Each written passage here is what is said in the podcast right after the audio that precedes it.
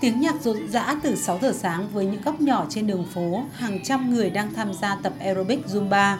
Dưới lòng đường, hàng dài người đạp xe dọc theo con phố, trong khi nhóm chạy bộ từng nhóm với đồng phục sặc sỡ, hào hứng chạy song song trên đường.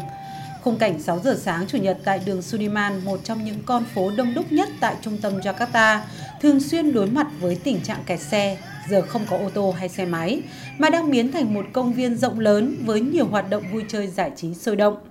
Sau khi tình hình dịch Covid-19 giảm, chính quyền thành phố đã nối lại hoạt động của ngày Chủ nhật không ô tô với thời gian ngắn hơn từ 5 đến 10 giờ sáng tại khu vực đường Sudirman, được người dân vô cùng hào hứng đón nhận.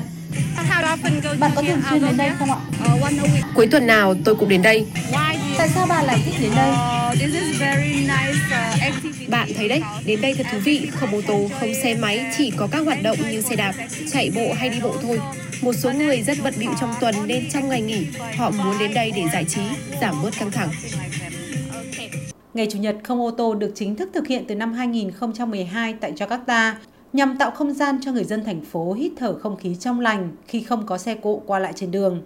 Chạy bộ, đạp xe là các hoạt động thể thao phổ biến tại đây, nhưng khu vực này cũng đang dần trở thành địa điểm vui chơi, gặp gỡ người thân vào dịp cuối tuần, cùng nhau tản bộ, thưởng thức các món ăn đường phố.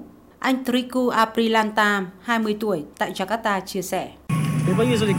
Mục tiêu đầu tiên là chúng tôi đến đây để tập thể dục thể thao. Đi cùng với những người thân đến đây vào ngày nghỉ thì còn gì bằng. Bạn biết đấy, Jakarta là một trong những thành phố ô nhiễm nhất thế giới. Ngày Chủ nhật không ô tô cũng sẽ góp phần giúp giảm ô nhiễm không khí.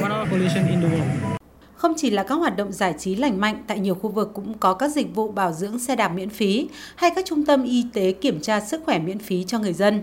Anh Anika, nhân viên dịch vụ Free Bike Service chia sẻ. Dịch vụ của chúng tôi mở ra để giúp những người đi xe đạp có thể mang xe đến đây và thực hiện một số dịch vụ chăm sóc cơ bản được miễn phí.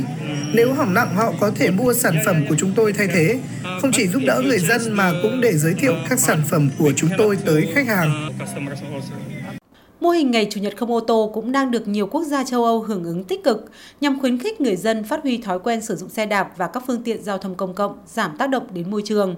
Là một trong những thành phố ô nhiễm nhất trên thế giới với tình trạng tắc nghẽn giao thông nghiêm trọng, chính quyền thành phố Jakarta đang có mục tiêu tham vọng xây dựng Jakarta trở thành một thành phố thân thiện với môi trường. Cùng với ngày Chủ nhật không ô tô, xây dựng cộng đồng văn hóa đi xe đạp, điện hóa các phương tiện giao thông công cộng hay xây dựng cải tạo công viên là những kế hoạch của chính quyền thành phố để hiện thực hóa mục tiêu tham vọng này.